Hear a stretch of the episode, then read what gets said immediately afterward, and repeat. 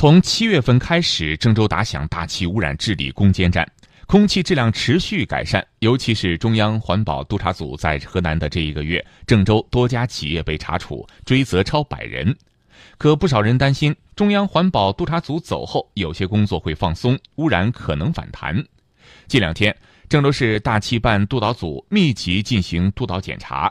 记者跟随工作人员走进夜幕下的市内八区，看看还有哪些污染问题出现。大气办督导组的工作人员兵分三路，主要对四环以内的工地、渣土车、道路洒水、露天烧烤等进行夜间督导。其中，西四环科学大道口西北角的万科工地内道路没有完全硬化，积尘较多；还有莲花街与西四环口东南角有露天烧烤现象。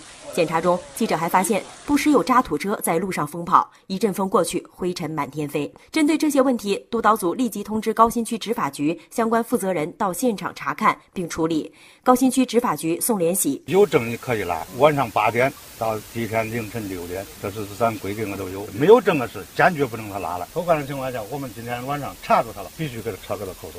检查中，当然更多的是相对规范的施工。在桐柏路淮河路地铁五号线施工现场，督导组工作人员按照要求逐项查看，结果较好。汝河路街道办事处副书记李振宁介绍说，办事处每天会派网格员对工地扬尘治理进行督查，发现问题随时整改，也欢迎群众监督。随时发现问题，随时进行整改。据了解，此次夜查督导组共发现问题工地十一家，黄土裸露两处，露天烧烤一家。问题较多的是高新区、金水区，督导组对其进行通报批评。没有发现问题的有中原区、二七区。对发现的问题，督导组要求相关单位三日内做好整改。据介绍，之后督导组还将适时开展后督查，针对督查未整改问题，依据规定对相关责任人及单位进行追责。吴亚敏，工地本身它是一个动态的，你今天看到的情况，明天早上就不一定是现在这个情况，所以说他们有些还是在细节上需要更进一步的更加完善。三天以后，我们会对前期督查过的进行复查，只要大气办存在一天，就会有不定时的抽查、督查、检查。